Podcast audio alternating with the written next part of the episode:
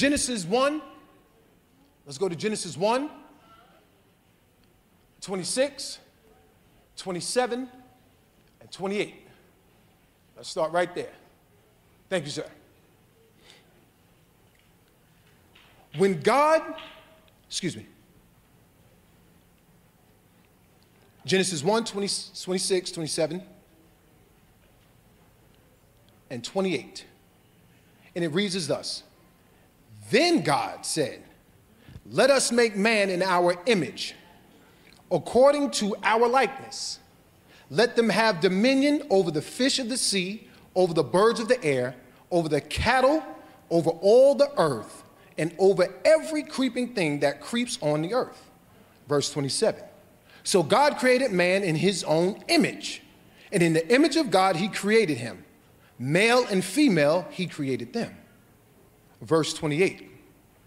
Then God blessed them, and God said to them, be fruitful and multiply. Fill the earth and subdue it.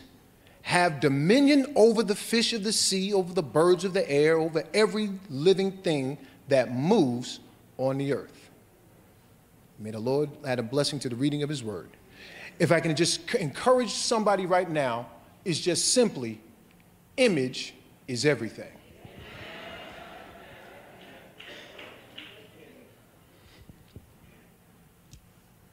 More and more in this day, and even in times past, the image of a person has been very important.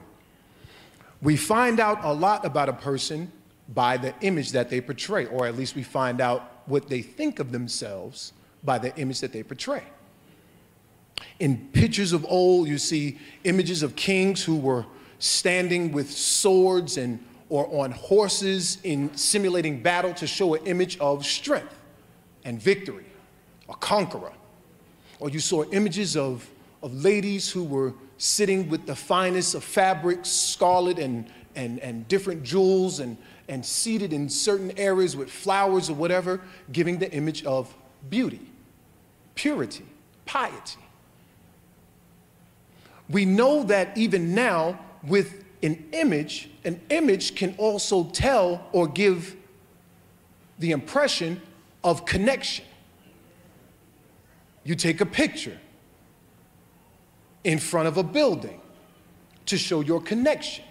We go to museums. We take pictures in front of the museum with our hands up, showing a connection, showing that you've been to a particular place, that you're well-traveled. We have images of when we are celebratory at a wedding or at a graduation or prom. I have 3 of those coming up over the next 4 days. But you have images. We prove who we are or who we think we want to be based on the image we portray, the image we take on. Sometimes the images are governed by past experiences. The image we'll portray to the world is based on the hurts we suffered, the things we've gone through, what someone has done to us. What someone has said about us can have a big impact on our image. We also put together our images based on what people think about us or what we want them to think about us. A lot of times we'll be operating in security, but we'll put on an image of strength as a facade. We will be shy, but we'll kind of act a little boisterous as an image. We could be fearful, but sometimes we'll go overboard being a bit too courageous and outgoing as an image. We stake everything of who we are and what we're about based on the image we want people to believe about us. And then we act according to that image.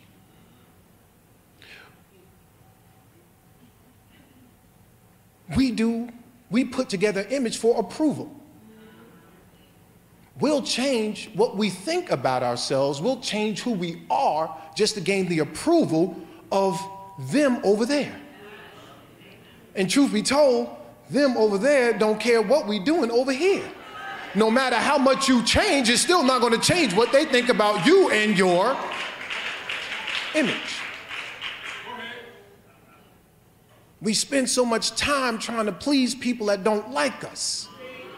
We spend time trying to gain the favor of people who don't want us around.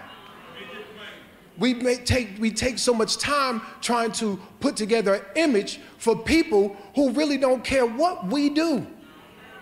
But we spend time doing it. Buying the latest clothes, buying the latest this, getting the latest car. You know you're living in your mama's basement while you're driving a Bentley.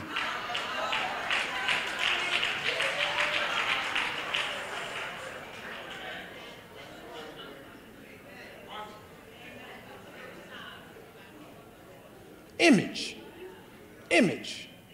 We push for an image to please or to gain authority in this world. We'll dress the part.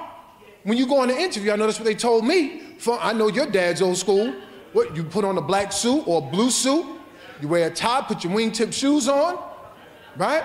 And you always carry a pen, always carry cash, right? You always shake with a firm hand grip, right? Eye contact, right? Image. Image. But we as believers, we have to remember that our image comes from God. When He made us to be His expressed image. His plan for us was taking on the likeness of being a mirror on this earth, only showing what's in front of the mirror that brings down heaven's vision to this earth. We are supposed to be mirrors standing in front of God, showing His image, reflecting His image in this world. God wanted us to reflect Him morally, spiritually, and intellectually. Morally, the way we move through life. 3 John 1:11. Beloved, do not imitate what is evil, but what is good. The one who does good is of God. The one who does evil has not seen God. 1 Peter 2:12. Keep your behavior excellent among the Gentiles, so that in the thing in which they were slandered, the thing in which they slander you as evildoers, they may, because of your good deeds, as they observe them, glorify God in the day of visitation. So how we move, how we do things, we're supposed to reflect God's image. We're supposed to be mirrors. In order to be a mirror reflecting an image, you have to be directly in front of. You have to be in the presence of. You have to be within striking distance of. He wants us to reflect Him spiritually, the way we respond to life. Galatians 5:25. If we live by the Spirit, let us also walk by the Spirit. Right? We have Galatians 6:8. For he that soweth to his flesh shall of the flesh reap corruption, but he that soweth to the Spirit shall of the Spirit reap life everlasting. We have to respond in the way that God would respond. Everything isn't always you kill my dog, I'm gonna kill your cat. Right? You step on my toe, I'm gonna break your hand. Right? You hit me once, I'm coming back at 3 different ways. We can't get involved in that type of jousting that the world does. That's why politicians can't get along. Because one does something one time, then the other one won't forgive it, then he wants to do it, and it just goes back and forth, and we never get anything done. Yes, I'm talking about politicians. But we can't say much because we elected them. And even in our electoral process, we have to be spiritual. We can't do things based on our feelings. We can't do things based on cultural norms and what's expected culturally. We have to move spiritually. God wants us to represent Him and reflect His image intellectually, the way we apply His knowledge and wisdom in life. Proverbs 9:10, the fear of the Lord is the beginning of wisdom, and the knowledge of the Holy One is understanding. In Philippians 2:5, let this mind be in you, which was also in Christ Jesus. We can't always think about things the way we want to think about things. If we're going to be followers of Christ, if we're going to be the expressed, visible reflection of who he is, we have to change our thinking. It ain't about what you think. No one really asked you what you thought of it. What does the Word of God say? What did Jesus say? How did he respond to it? And that's how we should move. Now, yes, Jesus moves and God expects justice, but he also told us to love mercy. See, and that's when we put our minds to it, we get lost. We're either too much on the justice that it becomes acidic, or we're too much on the mercy that it becomes decay. We can do justice according to the righteous requirement of his word, but we can also administer it with love and mercy.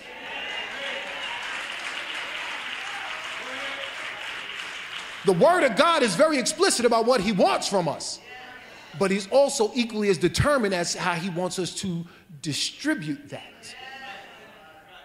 God never told us, he never changed his righteous requirement. He never told us to stop being holy because we couldn't do it. He still demands it, but what he did was he got down out of heaven, put on an earthly body, went up to a cross and died and made a way for us to get in without ever having to do it on our own.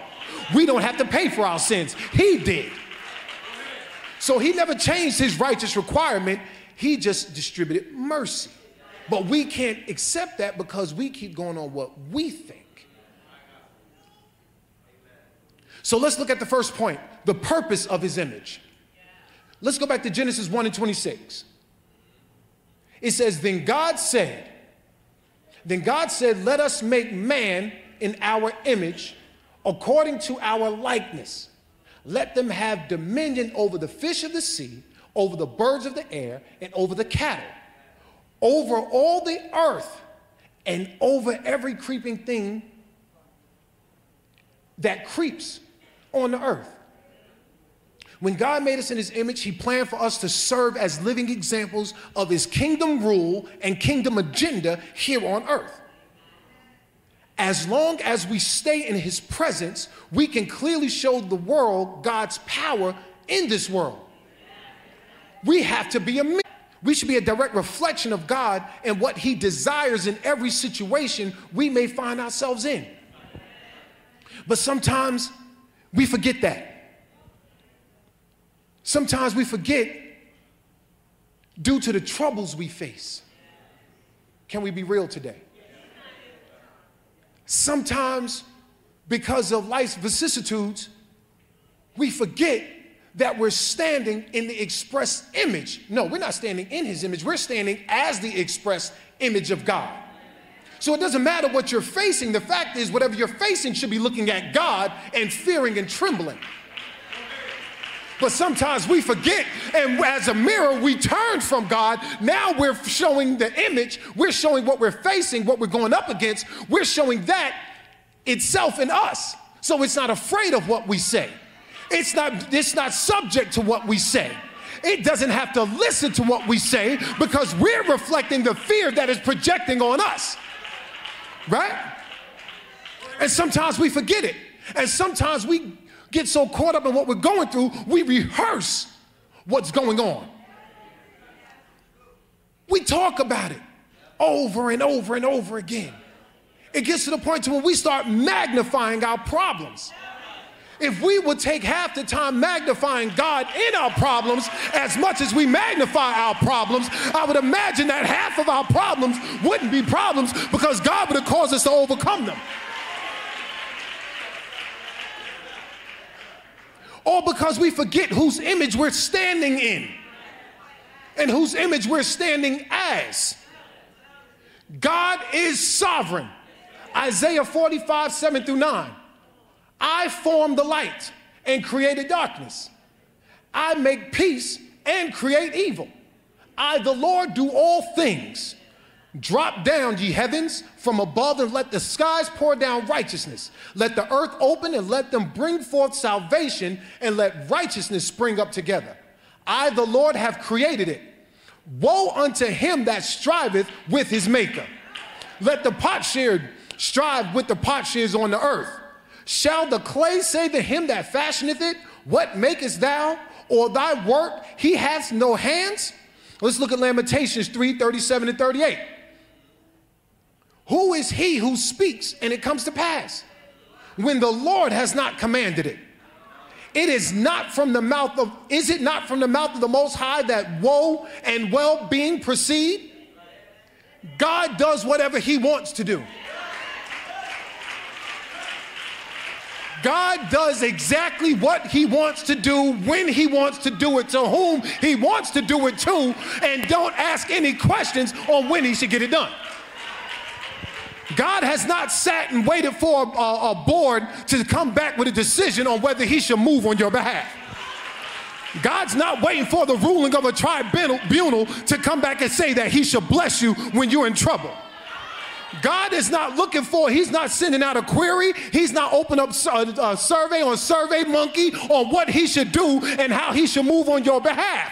God is sovereign and will make a way out of no way. He'll put water in the desert if he feels like it. He'll make a path in the wilderness if he feels like it. He'll make a donkey talk if he feels like it. He'll make angels come down from heaven if he feels like it. He'll make your enemies pull you out of the fiery pit if he feels like it. He'll cause your enemy to go into a lion's den to check on you if he feels like it. Because he is God, he is sovereign, he doesn't need anyone else, and we are to expressly represent that image.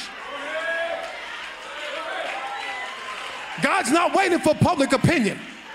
To be honest with you, he really don't care what we think.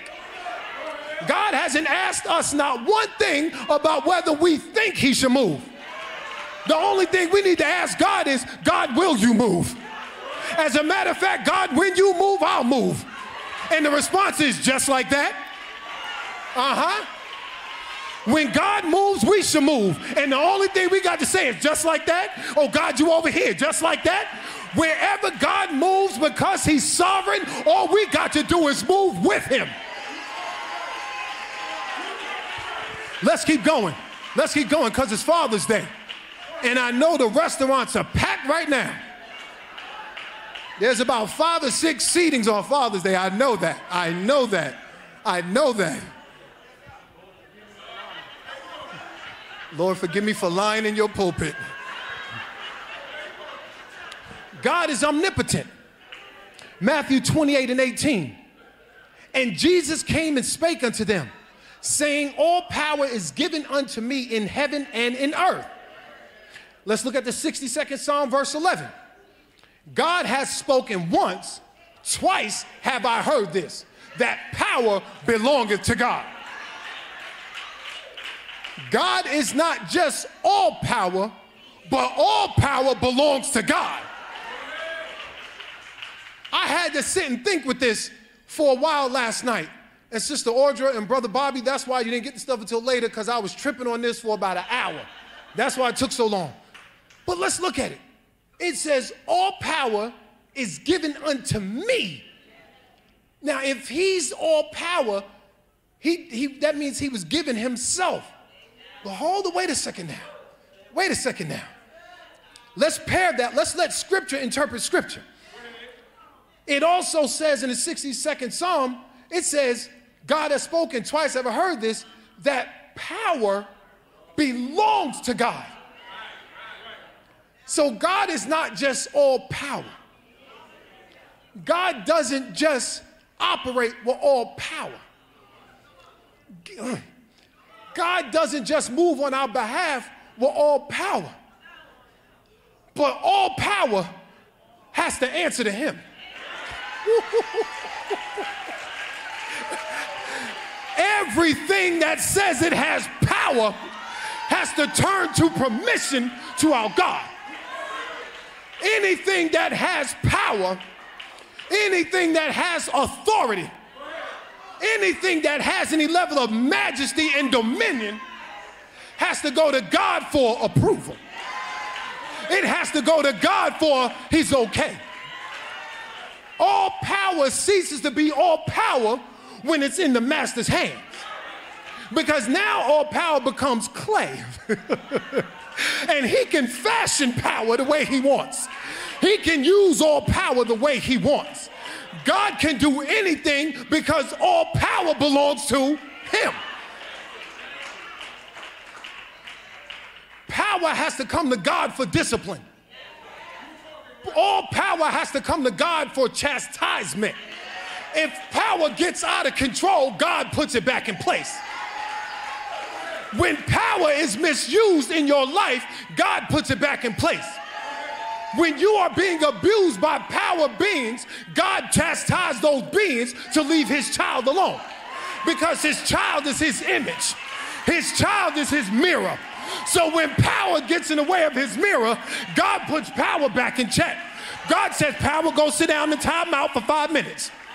God can put power in time out. God can make power go stand in the corner. God can put power on punishment. Because all power belongs to him. All power can't do anything without God's supervision. Because he's omnipotent. God supervises all power. God oversees all power. He has oversight over all power. All power has to bring its plan to God for God to say, yes, no, maybe so. There is no power outside of our God because there's no God outside of our God. Put a praise on it.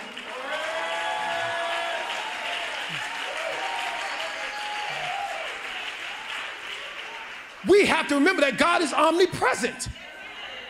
He antedates all other gods. Let's look at Ephesians 1:4. My man Bobby, you all right with me? Just as he chose us in him before the foundation of the world, that we should be holy and without blame before him in love. Look at that again. Just as he chose us in him before the foundation of the world. Now remember, everything was created, right? All dominions, all powers, all rulers, all majesties, all beings, be it natural or spiritual, be it visible or invisible, everything was created by him and for him they were created, right? It says, in the beginning, God was. They say that God came from Teman because there's nowhere for God to come from. Because Teman means nowhere. So if God, who was at the beginning and saw the beginning when it began to begin, but he had already been there for eternity, but then decided to choose us in him before all of that got started, what can we say in all these things? Woo! Before the devil got started, we were chosen. Before principalities got started, we were chosen in him. Before your problems got started, we were chosen in him. Before your sickness got started, we were chosen in him. Before your lack got started, we were chosen in him. Before depression got started, we were chosen in him. Before these other things that come against you got started, you were already chosen in the beloved Christ Jesus.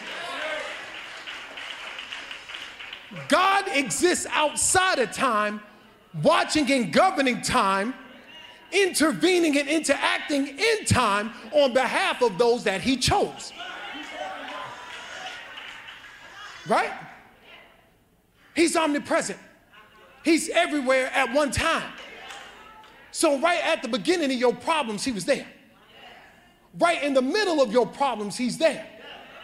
But even before you get to the solution of your problems, he's standing telling you, come on, baby, I got you. If we are walking in his image, we are walking in the presence. We are reflecting the very image of an omnipresent God. Point two, the position of his image. We had the purpose, now the position of his image. Genesis 1:27. So God created man in his own image. In the image of God, he created him. Male and female, he created them. Adam and Eve walked with God daily. They were constantly in his presence, under his influence, reflecting his image on earth.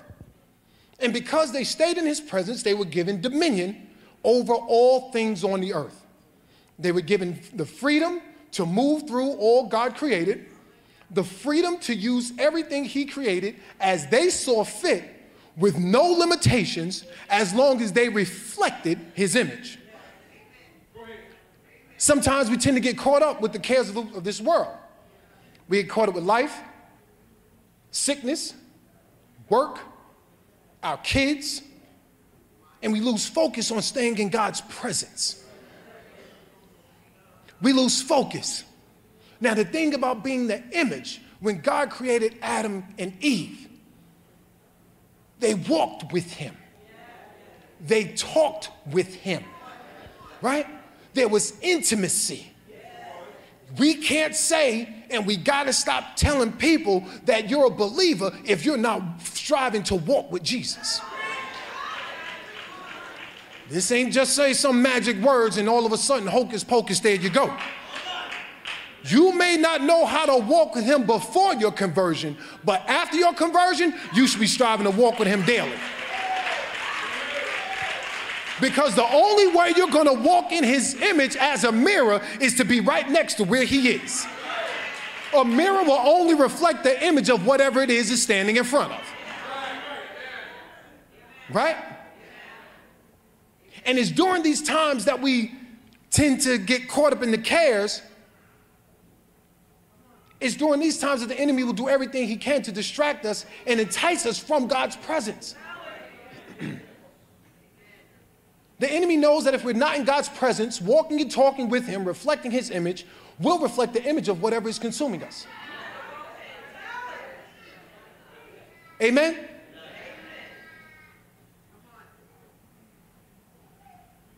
The enemy knows that when we're not walking in the reflected image of God, we're not walking in the freedom he purposed for us. We're not walking in the liberty. We're not walking in the power. We're not walking in the understanding. We're out of position. When we're overwhelmed with the distractions and we're not positioned to reflect his image, although we're standing on his word, we're standing on his word, but yet it'll seem that things aren't responding to his word. Right? We'll be walking and standing in his word, quoting scriptures, but if we don't have that intimacy with him, when we don't have that relationship with him.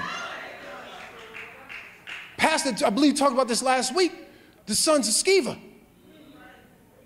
They saw Paul casting out demons.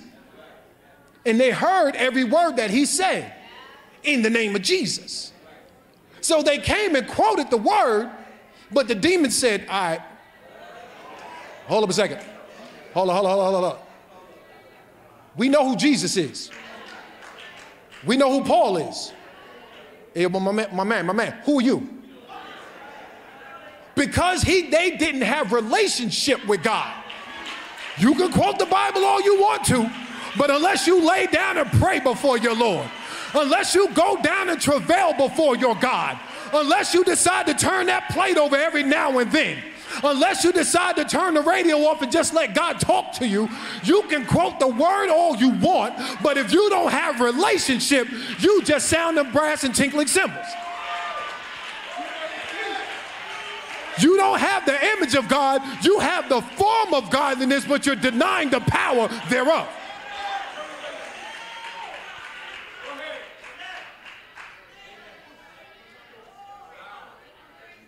We have to be honest so we can fight to get back in his presence. The 42nd Psalm, verse 1 says, as the deer pants for the water brooks, so pants my soul for you, O God. We have to recognize the need for a shift in our lives. God has to be the focus of our very existence, and when we're out of focus, we must turn back to him. Let's look at 2 Corinthians 3 and 16 through 18. Nevertheless, when one turns to the Lord, the veil is taken away. Those distractions are taken away. Those things that keep you prohibited from him is taken away. The veil was set to be the partition between the believer and God. But Jesus Christ came, and when he died, it says the veil was rent. It was torn.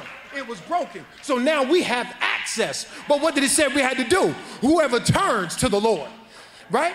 It says the veil is taken away.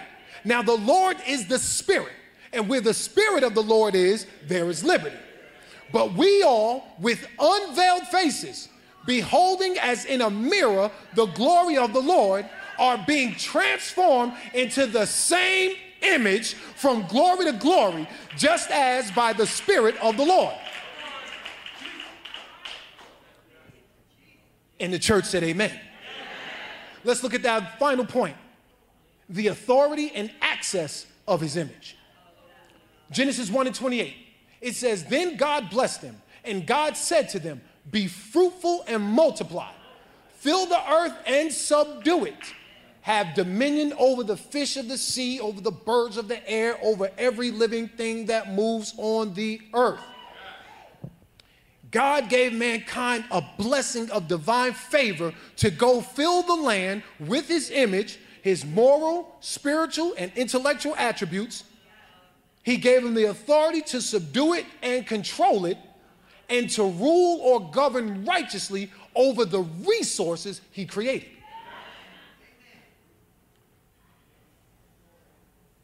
We were to go out, walk and reflect his image, and stand on his word, take control over whatever was out there in the earth, because he told them to go out, multiply, be fruitful, replicate yourself, replicate my glory, replicate my image, go out into the world, go out into the earth. So whatever's out there, he told us to go.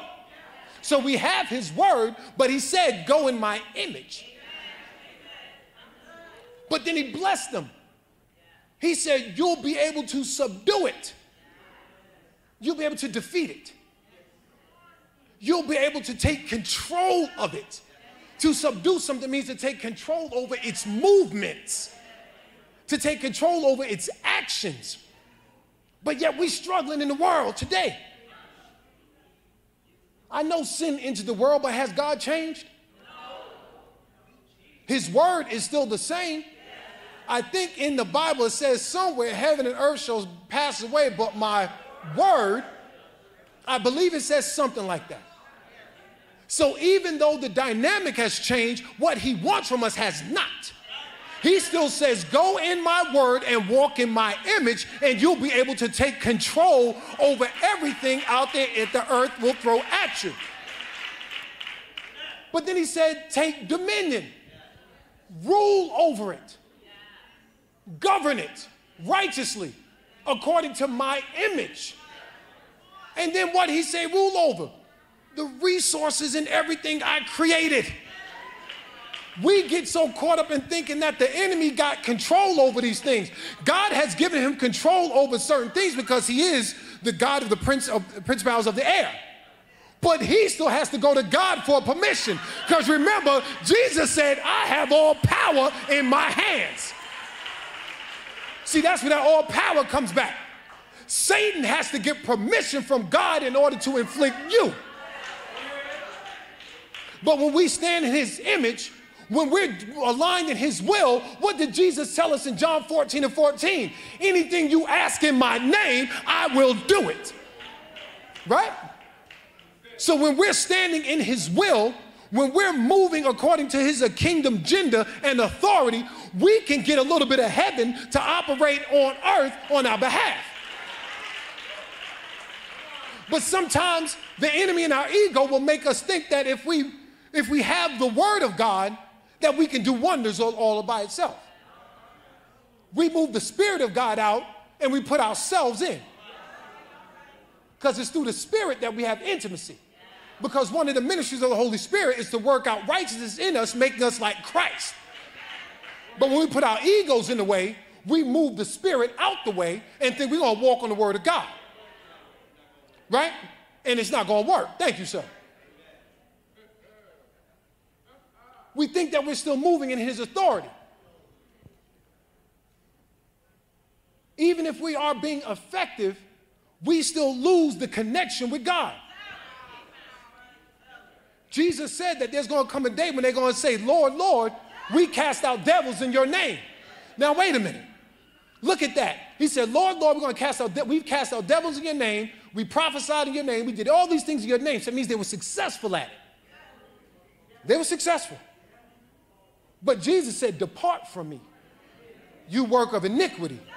I don't know you. See, and that's what happens sometimes. We let our egos get in the way, and the enemy sees that, and we think that just because we know the word, we think that just because we come to church and get a little bit of a shout every now and then, we think that just because we stand in His presence just to get a little bit of dance every now and then, we think that just because we come seek Him on the weekends and we give Him a little bit of praise that we could get what we want. No, that's called a side piece. God is not your side piece. Right? You don't come into church just on Sunday and come give Him a little bit of worship and think that He's going to make everything right for you. Right? We have to have intimacy with God. We have to be affectionate with God. We have to be wrapped up, tied up, tangled up with God and who He is. And sometimes in our own intellect, we try so hard to be relevant to the world that we start resembling the world. Right? We turn from being the created image of God to copying the image of the world. And we wonder why we're having so many problems in the global church. When we're not walking in the image of God, the enemy will have us believe that in the middle of trying times, if we just use the word of God and have a little bit of faith, that that's all the encouragement that we need and to persevere. But we won't have His image. The only way to receive the authority and access of His image is to have intimacy in His presence. We can't be mirror images reflecting God's attributes if we aren't closely and consistently facing Him. And we're going to leave with this. We talked about the authority, but let's look at the access again. Now, the access is getting God to move on your behalf because you are His image, right? Now, idea is this. We're mirrors. Right? Reflecting the express image of God in all His attributes. I was watching my wife getting ready. And I was watching how she moves and the attention she pays to the mirror when she's getting ready. Right? Ladies, the only reason why y'all laughing because y'all know it's the truth. Right? She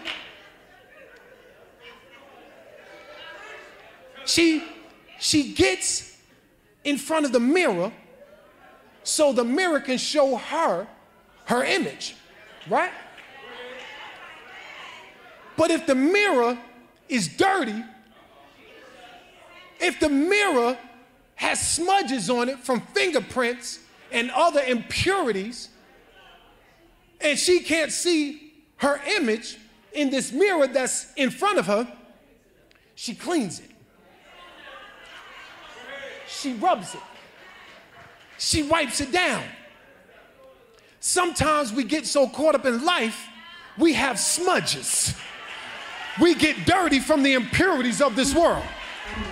But if we're facing God as His image, He'll clean us up.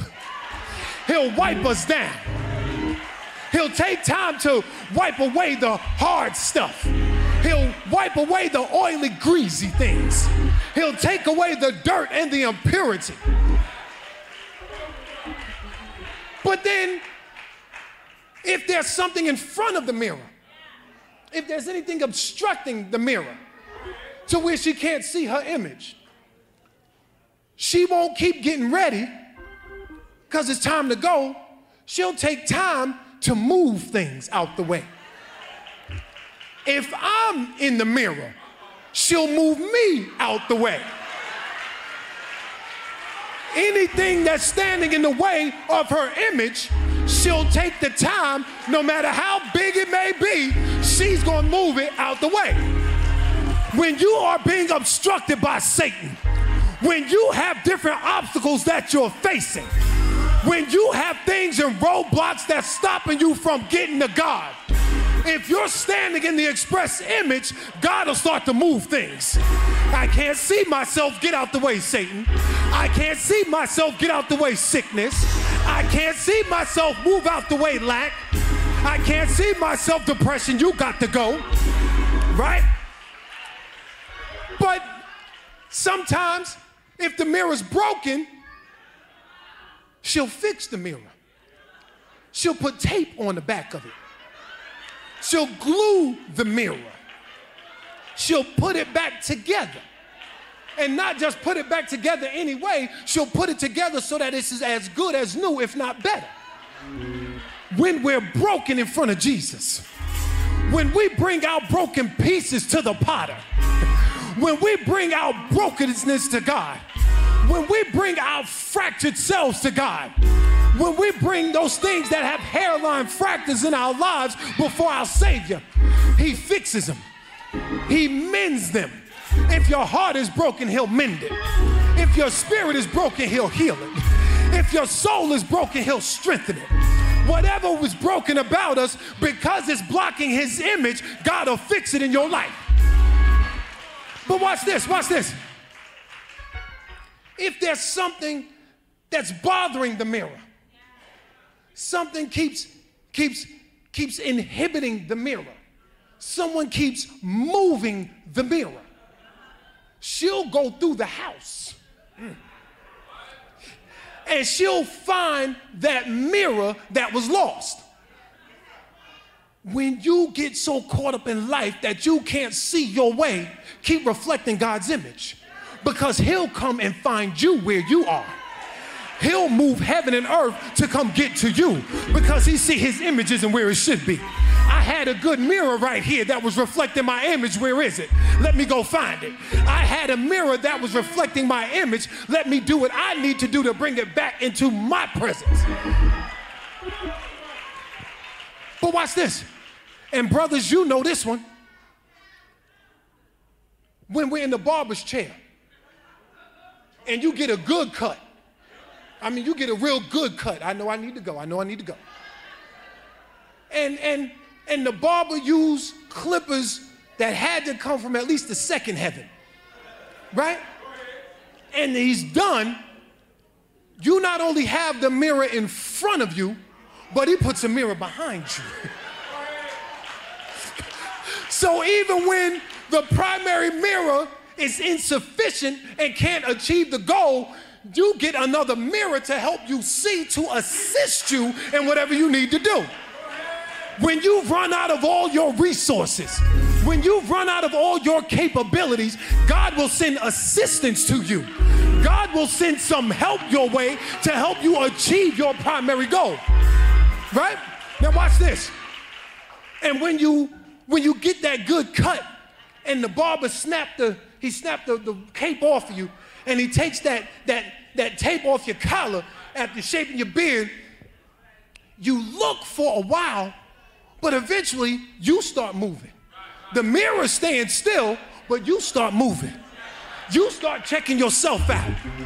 As a matter of fact, you get up out your chair so that you could get a better angle. You start moving around. You move people out so you can see what you look like, because it's your image that you want to see. When God starts moving in your life, when you reflect His image properly, God will not only look at His image, but He'll get up off His throne. He'll start moving around in your life. And when God starts moving, things start moving. When you're standing in the express will of God, God starts moving on your behalf. When you stand in the power of God, you get power that no one can tame.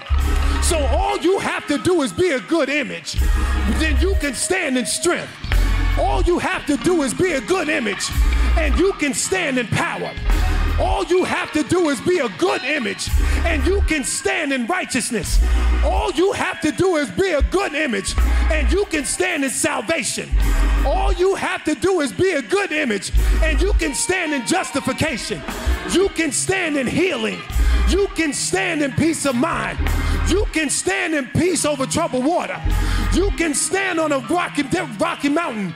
You can stand on water that's tempestuous. As a matter of fact, if you're his image, you can walk on water. If you're his image, you can get water in a desert.